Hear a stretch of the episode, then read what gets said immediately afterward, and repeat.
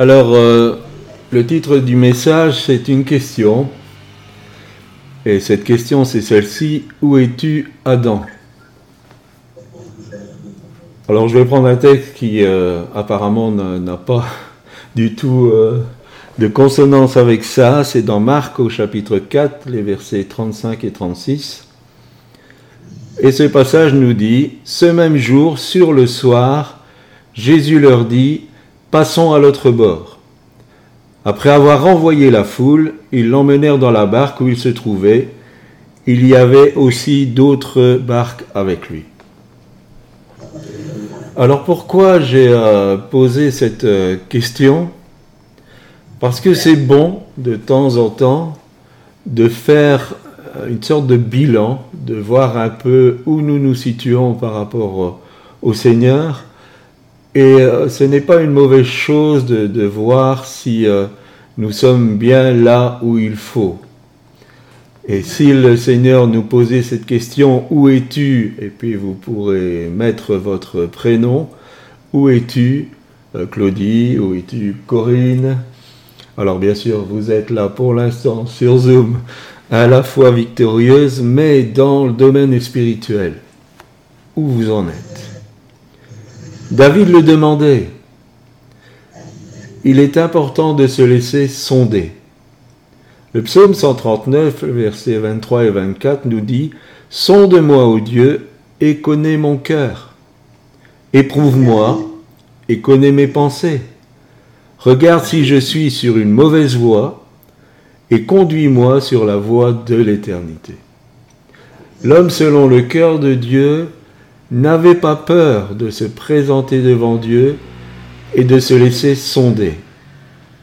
Et c'est très important parce que il dira Conduis-moi sur la voie de l'éternité, regarde si je ne suis pas en train de m'égarer, regarde si je ne suis pas euh, là où je ne devrais pas être, et sonde-moi et montre-moi où je dois me trouver. Montre-moi quel est le chemin que je dois suivre. Alors j'ai fait euh, quelques catégories de, personnes et ce message, je le voudrais euh, libérateur. Je voudrais que ce message nous conduise plus loin. Comme nous l'avons chanté, je veux connaître plus de toi.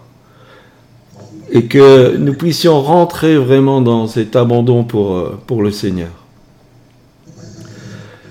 La première euh, catégorie de personnes, et je ne pense pas qu'il euh, y en aura beaucoup parmi euh, nous ce soir, ce sont les incrédules. Et malheureusement, l'incrédulité n'est pas l'exclusivité des non-croyants. Il peut y avoir dans la vie des enfants de Dieu de l'incrédulité. D'ailleurs, Jésus, quand il est descendu de la montagne, il va reprocher à ses disciples leur incrédulité. Donc on peut très bien euh, se dire enfant de Dieu et malgré cela développer un domaine d'incrédulité. Jean chapitre 6, le verset 60 nous dit, plusieurs de ses disciples, après l'avoir entendu dire, cette parole est dure, qui peut l'écouter? Et vous savez que tous ces disciples-là ont quitté le Seigneur. C'était trop dur. Et quelquefois, il peut y avoir des, moments où c'est trop dur et entre en nous l'incrédulité. Parce que quand c'est trop dur, nous oublions les promesses de Dieu sur notre vie. Nous oublions sa grâce. Nous oublions qu'il a dit à Paul, ma grâce te suffit. Et c'est dans la faiblesse que ma gloire s'accomplit. Nous pouvons avoir ces temps d'incrédulité, où nous lâchons prise, où nous abandonnons.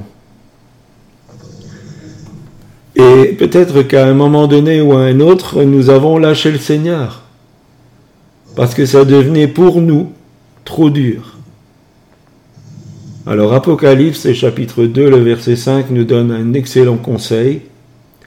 Souviens-toi donc d'où tu es tombé. Là aussi, ça fait partie du sondage. d'être dans la lumière de Dieu et de laisser la lumière de Dieu sonder notre cœur. Souviens-toi donc. Et quand tu t'es souvenu du moment où ça a commencé à déraper, repens-toi, c'est-à-dire change de mentalité et pratique tes premières œuvres. Reviens là où tu as lâché la main du Seigneur. Reviens là où tu as commencé à t'égarer. Reviens là où tu as trouvé que c'était trop dur. Parce que c'est là que le Seigneur t'attend.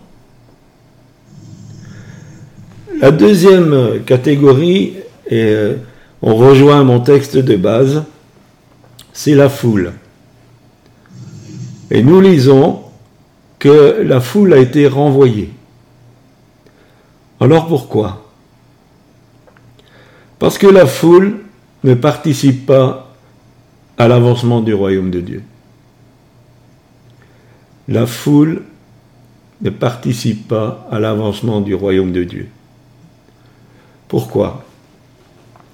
Parce que la foule est très instable.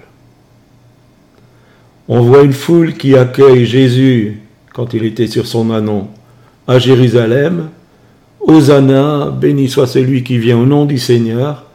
Et cette même foule, quelques jours après, crie Crucifie-le. La foule est profondément instable. Et celui qui est dans la foule, il suit le mouvement. Il suit le mouvement de la foule. Il fait comme les autres. Et c'est des choses qu'on peut voir dans nos communautés.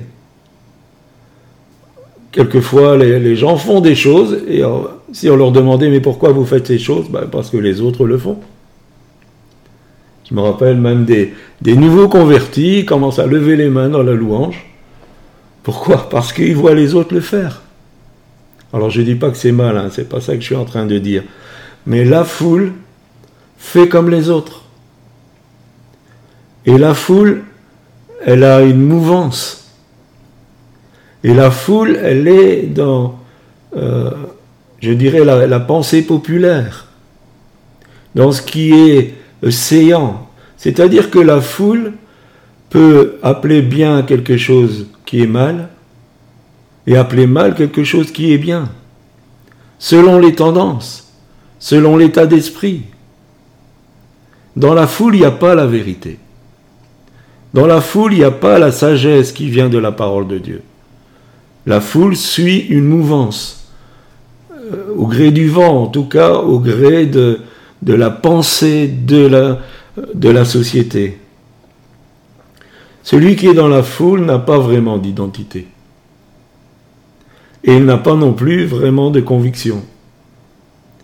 Or, Romains chapitre 14, verset 23 nous dit tout ce qui n'est pas le produit d'une conviction est péché. Être enfant de Dieu, c'est savoir son identité. Et c'est avoir des convictions. Si nous voulons que notre maison reste debout dans les temps difficiles, quand la tempête vient se jeter sur notre maison, il faut qu'on soit ancré. Il faut que nous ayons des positions que nous ayons des convictions. Sinon, on va être comme euh, Paul le dira dans Éphésiens 4, on va être emporté à tout vent de doctrine. Et aujourd'hui, il y a des, vents dans, dans, le monde chrétien.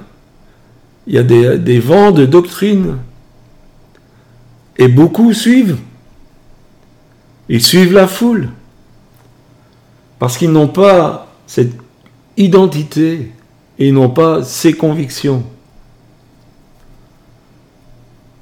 Quelquefois, on est trompé parce que on imagine un, service pour Dieu réussi quand il y a beaucoup de monde.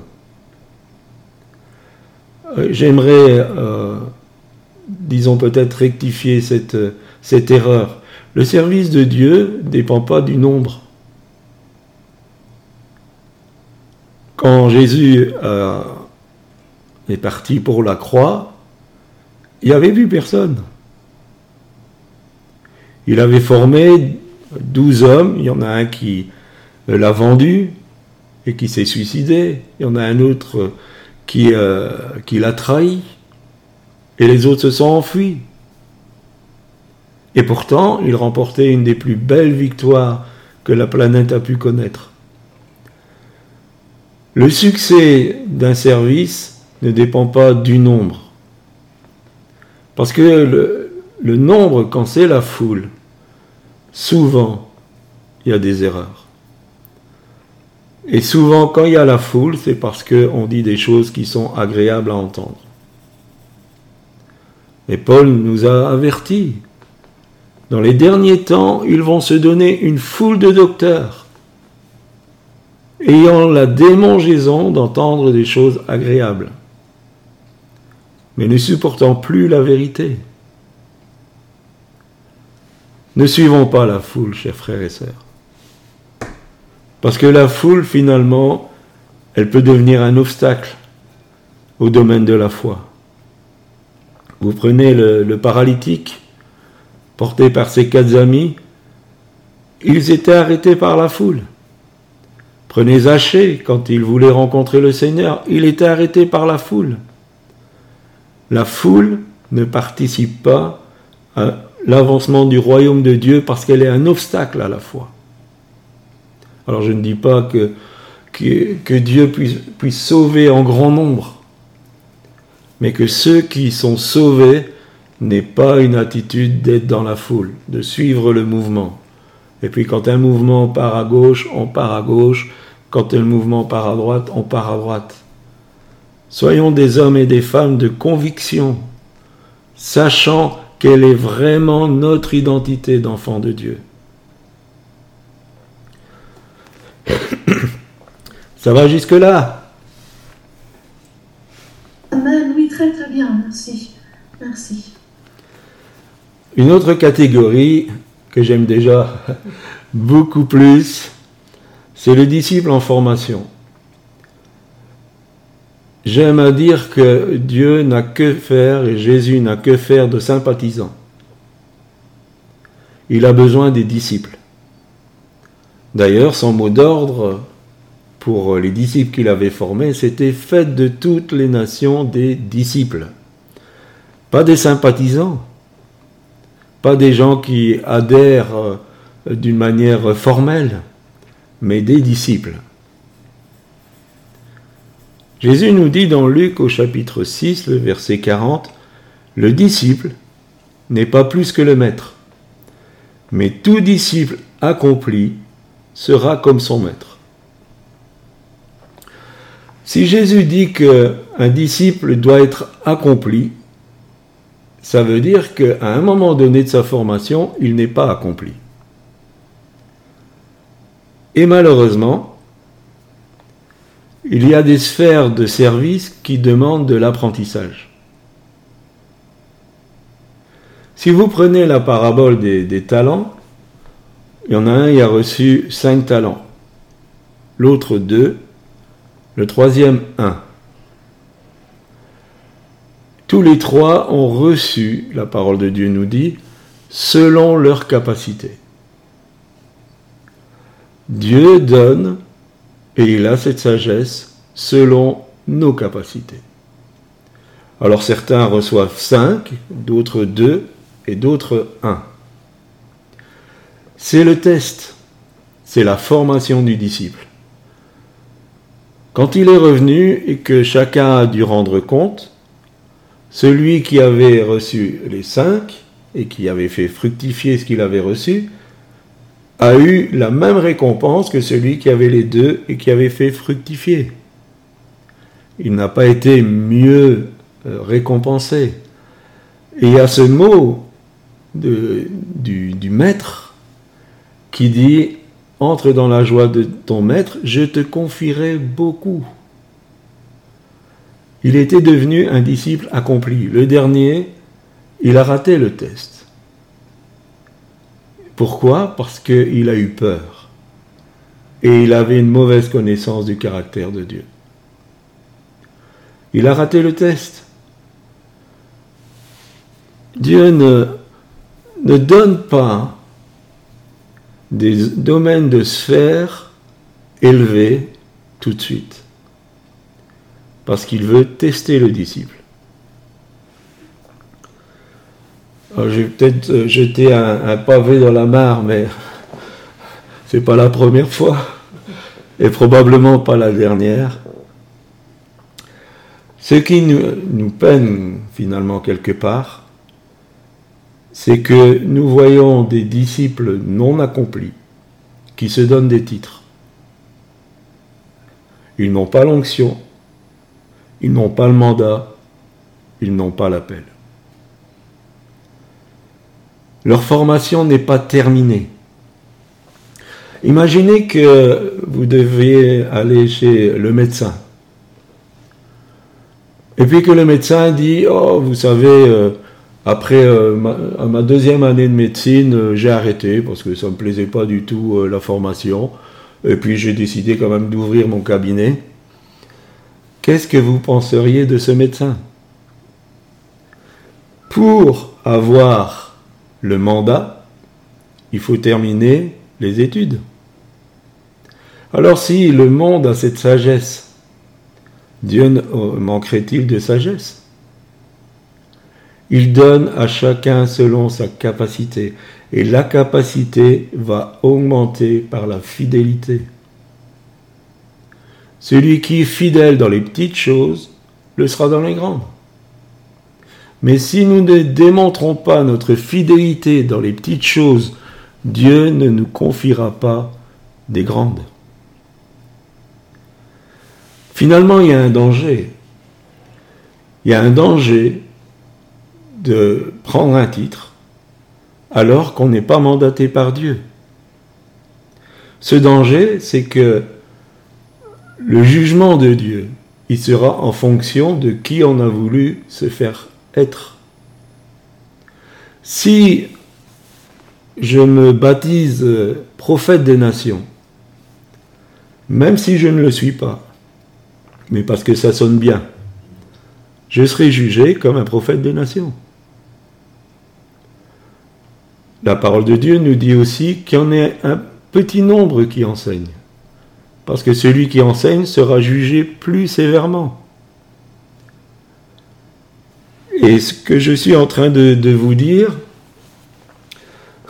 quelque part je vous piège parce que ça c'est un de nos slogans, la connaissance rend responsable. Si vous accédez à une certaine connaissance et que vous n'en tenez pas compte, ça vous responsabilise. L'important, c'est de savoir rester à son niveau. Jusqu'au moment où Dieu a fait de nous un disciple accompli. Un père, une mère spirituelle, comme l'apôtre Jean le dit dans sa première épître. Et ces euh, pères et mères spirituels une grande connaissance de celui qui est depuis le commencement, c'est à Jésus-Christ.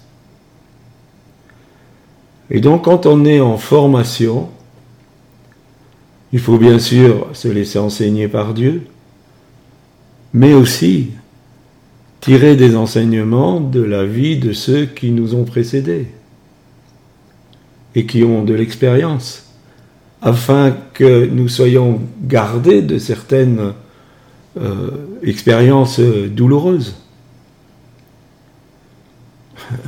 Aujourd'hui, on est confronté à une génération de jeunes alors, vous l'avez peut-être déjà entendu, mais je gère. On veut donner un conseil, mais je gère. T'inquiète, je gère. Et puis, quand ils se prennent un mur, euh, ils n'ont pas bien géré. Mais ils vont même pas euh, l'admettre. Ils vont même pas dire, bon, bah, qu'est-ce que tu ferais dans cette situation? C'est euh, l'esprit du monde. Mais il ne peut pas être comme ça dans l'Église.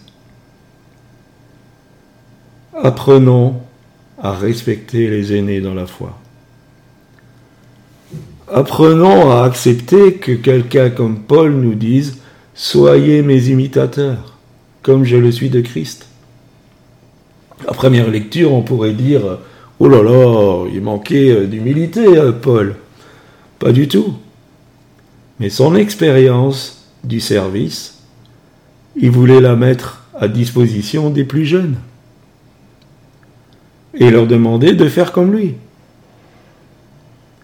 Ne soyons pas trop pressés si euh, nous sentons le, désir de servir Dieu, d'aller trop loin, trop vite, parce que nous allons nous prendre des murs. Imaginez Paul, il a eu une conversion extraordinaire sur le chemin de, Damas. Dès euh, que Ananias a prié pour lui, son appel a été clair. Je t'ai suscité pour me servir de témoin envers les nations, envers les rois, envers les principaux du peuple. Et effectivement, Paul y est entré. Mais après tout un parcours, il a commencé à prêcher à Damas, euh, la persécution l'a poursuivi. Euh, il n'était pas trop bien reçu par les chrétiens parce qu'ils ne croyaient pas à sa conversion. Il est retourné à Tars et il est resté là-bas. Et à un moment donné, Barnabas l'a aidé, euh, je ne vais pas refaire la prédication sur Barnabas, l'a aidé, et à un moment donné, dans Acte 13, donc on est quand même euh, quatre chapitres après sa conversion, là, il est envoyé avec un mandat. Et jusqu'au verset 9 du chapitre 13, on l'appelle encore Saul. Mais à un moment donné, parce que le proconsul était intéressé par l'évangile et qu'il y avait euh, le magicien Elimas qui s'opposait à, Saul et Barnabas, c'est à ce moment-là qu'on l'appelle Paul parce qu'il a eu une autorité qui correspondait à l'envoi et au mandat qu'il avait. Et du coup, on l'a appelé autrement. Mais il a fallu le temps. Ne soyons pas trop pressés d'entrer dans des sphères de service où nous ne sommes pas prêts. Parce que si nous n'avons pas le mandat, nous n'aurons pas l'autorité. Et nous allons nous faire beaucoup, beaucoup, beaucoup de mal. Excusez-moi. Enfin, le but à atteindre, c'est les trois. Alors vous savez de qui je veux parler.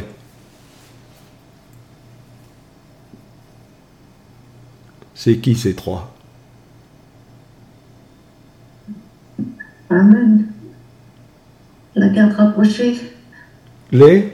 Je dis la garde rapprochée de Jésus. Oui. qui sont? Euh, Jean, Jacques et Pierre. Voilà, c'est ça. Bien, Florence. Qu'est-ce qui les a rendus euh, différents? Il y avait les douze, c'était déjà un cercle restreint, mais dans les douze, il y avait encore trois. Et ces trois-là ont vécu des choses que les autres n'ont pas vécues. Qu'est-ce qui les rendait différents? Eh bien, je crois que c'était leur détermination. Rappelez-vous qu'ils ont vécu un miracle extraordinaire d'une pêche miraculeuse. Et malgré cette pêche miraculeuse, je ne sais pas, euh, ça nous arriverait, on dirait, ah ben voilà, je vais me faire euh, un beau pactole et puis euh, je vais soutenir financièrement une campagne d'évangélisation de Jésus. Eux, ils ont tout laissé. Ils ont abandonné le miracle. Est-ce que que vous saisissez ce que ça veut dire? Vous vivez un miracle extraordinaire et puis vous laissez le fruit du miracle. C'est ça la détermination. Ils ont suivi le donateur. Ils ne sont pas restés attachés au don. Ils ne sont pas restés attachés au miracle. Ils ont suivi le faiseur de miracles. C'est cette détermination-là que nous devons avoir.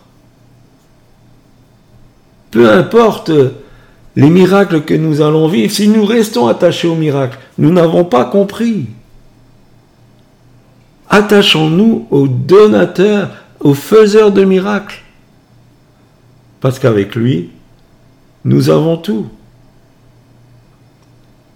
Il y avait un slogan il y a quelques années qui disait Donne un poisson à quelqu'un qui a faim et tu le nourris un jour. Apprends-lui à pêcher et tu le nourriras tous les jours de sa vie. Ah, ne nous attachons pas au miracle, attachons-nous à celui qui peut nous faire entrer dans une vie de miracle. Amen. Amen. Amen. Après, avec la détermination, il y a un prix à payer. Le salut est gratuit. Nous sommes sauvés si nous invoquons le nom du Seigneur, si nous croyons en son sacrifice, si nous confessons de notre bouche, si euh, nous croyons dans notre cœur, nous obtenons le salut. Et le salut est gratuit, c'est une pure grâce. Mais entrer dans certaines euh, sphères de, de service, ça coûte. Et quelquefois très cher. Cette détermination, elle va nous pousser à passer au-delà du prix à payer. Parce que nous voulons vivre autre chose, nous voulons aller plus loin. Ils ont tout quitté, mais ils ont été les spectateurs de la transfiguration. Il n'y a que trois qui ont vécu cette expérience. Ils ont été les spectateurs de la résurrection de la fille de Jairus. Il n'y a que trois sur les douze qui ont vu ça. Ils ont vu des choses que les autres n'ont pas vues. Et je pense à Gédéon. Au départ, euh, Gédéon avait une grande armée. Plus de 30 000 personnes. Et puis Dieu a dit non, il y a trop. Donc il y en a qui sont rentrés chez eux, il en restait 10 000. Et par un choix tout à fait euh, subjectif, Dieu s'en est réservé 300. Et c'est avec ces 300 qu'il a remporté la victoire. Mais notre détermination doit être, Seigneur, je ne veux pas rentrer chez moi. Je ne veux pas être dans la foule. Je veux être dans les 300. Je veux être dans les trois. Et s'il en reste qu'un, je vais être celui-là. Ça doit être notre détermination. Si vous prenez euh, Pierre, Jacques et Jean, ils ont été des colonnes dans l'Église naissante. Et plus que les autres. Ils ont été des colonnes où Dieu Jésus-Christ, par le Saint-Esprit, a construit son Église. C'est cette destinée-là que nous devons envisager.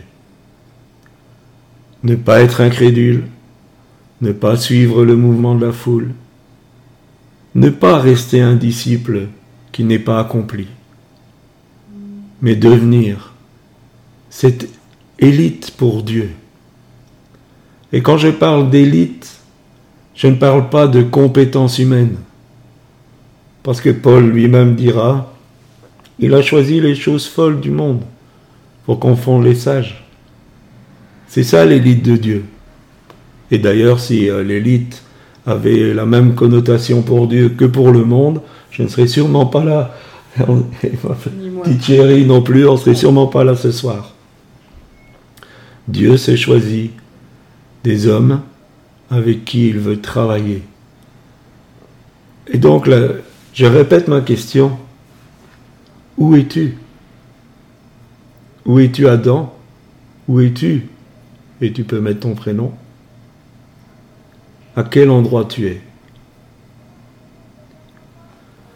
Soyons honnêtes avec nous-mêmes. Ne nous trompons pas nous-mêmes par de faux raisonnements. Nous devons tendre vers le meilleur. Mais il faut aussi accepter de pouvoir faire le point. Et quand je, je disais que je voulais que ce message soit libérateur, c'est parce que c'est seulement quand nous prenons conscience de là où nous nous trouvons que les choses peuvent commencer à changer. C'est quand nous sommes vraiment au clair avec nous-mêmes, là où nous nous situons. C'est à ce moment-là les choses peuvent changer. Et que Dieu va permettre que les choses changent. Je vous remercie de m'avoir écouté. Soyez profondément bénis. Merci Seigneur de, ce que ce soir tu nous parles Seigneur. Tu, tu veux Seigneur que nous sachions où nous sommes Seigneur, où nous en sommes parce que tu veux nous faire grandir. Tu veux nous faire euh, rentrer dans, dans, ce pourquoi nous sommes nés Seigneur. Seigneur, euh, faisons peut-être partie ce soir des incrédules. Et si c'est le cas, Seigneur, eh bien, nous voulons te demander pardon, Seigneur, pour notre incrédulité, Seigneur. Que tu viennes au secours de cette incrédulité, Seigneur, et que tu nous fasses euh, grandir en toi, Seigneur, que nous puissions nous enraciner pleinement en toi, avoir euh, nos racines plongées dans ta parole, Seigneur, qui, elle, est la vérité, Seigneur. Peut-être ce soir, nous nous trouvons dans la foule, Seigneur. Et Seigneur, nous ne voulons pas... Euh, être emportés à tout vent de doctrine. Nous ne voulons pas être euh, euh, balancés à droite, balancés à gauche, Seigneur. Mais ce que nous voulons, c'est euh, te suivre, marcher dans tes pas, Seigneur, marcher à ta suite, Seigneur. Alors, Seigneur, nous voulons sortir de cette foule, Seigneur, pour nous attacher à toi et à toi seul, Seigneur Jésus. Peut-être que nous sommes en formation et nous trouvons que ça ne va pas assez vite, Seigneur. Et c'est vrai que des fois, c'est pas évident. Mais Seigneur, te demandons de nous donner la patience. La patience pour, euh, pour apprendre, la patience pour grandir, Seigneur. La patience pour attendre le moment où tu vas, Seigneur, euh, permettre que le manteau de l'onction tombe sur nous, Seigneur. Je te le demande au nom de Jésus, Seigneur. Euh, donne-nous cette patience qui ne vient que de toi, Seigneur, qui est un fruit de l'Esprit, Seigneur mon Dieu. Donne-nous aussi, Seigneur, d'être des gens déterminés, des personnes déterminées. Seigneur, nous savons que te servir, il y a un prix à payer, Seigneur. Donne-nous d'être en capacité d'accepter ce prix à payer, Seigneur. Tu n'as pas regardé au prix à payer, Seigneur. Tu as payé de ta vie, Seigneur. Qui était le plus cher, Seigneur. Tu as donné ta vie pour nous. Seigneur, personnellement, je ne sais pas si je, je saurais aller jusque-là, mais Seigneur, nous te demandons la force, Seigneur, de faire ce que toi tu veux, Seigneur, et de payer le prix que toi tu veux. Fais de nous, Seigneur, euh, pour ces temps que nous traversons, Seigneur, ces, ces temps de la fin, nous voulons être des colonnes, Seigneur, dans ton Église. Seigneur, je te prie pour euh, chacun d'entre nous ici présents, que nous devenions ces colonnes, Seigneur, qui vont faire la différence, Seigneur, qui vont être inébranlables, Seigneur, et que nous puissions, Seigneur, euh, éclairer tous ceux qui, nous entourent. Seigneur, nous voulons euh, que ton Église brille, Seigneur, et ton Église, c'est nous. Fais-nous briller de ta gloire, Seigneur. Manifeste-toi en nous. Rends-nous inébranlables, Seigneur. Rends-nous déterminés, Seigneur. Je te le demande au nom de Jésus, Père. Alors, Seigneur, ce soir, tu, tu poses encore cette question. Où es-tu? Que chacun de nous, Seigneur, puisse nous abandonner devant toi et que nous puissions, Seigneur, eh bien, décider que maintenant, Seigneur, ça va changer. Nous allons euh, changer, Seigneur. Nous allons être transformés, Seigneur. Merci, Seigneur Jésus. Gloire à toi, Seigneur. Je vous propose, euh, si vous le voulez bien, de rechanter le chant Je m'abandonne. Et puis que pendant ce chant, eh bien, chacun de vous, vous puissiez vous positionner, vous placer devant Dieu. Et dire au Seigneur, bah, Seigneur, je m'abandonne devant toi. Je, je suis peut-être dans la foule, Seigneur, mais j'abandonne cette foule et je m'abandonne entre tes mains. Je suis peut-être incrédule, Seigneur, mais euh, j'abandonne mon incrédulité et je m'abandonne à toi. Seigneur, euh, je suis peut-être euh, en formation, mais là aussi, Seigneur, je veux tout abandonner à toi, abandonner mon appel. Puis si nous sommes appelés, si nous sommes dans le ministère, eh bien Seigneur, là aussi je m'abandonne à toi parce que je sais que sans toi je ne peux rien faire, Seigneur. C'est toi qui as tout entre tes mains, Seigneur. C'est toi mon appel, Seigneur. C'est toi, Seigneur. Seigneur, nous voulons ce soir nous abandonner entre tes mains. Merci, Seigneur.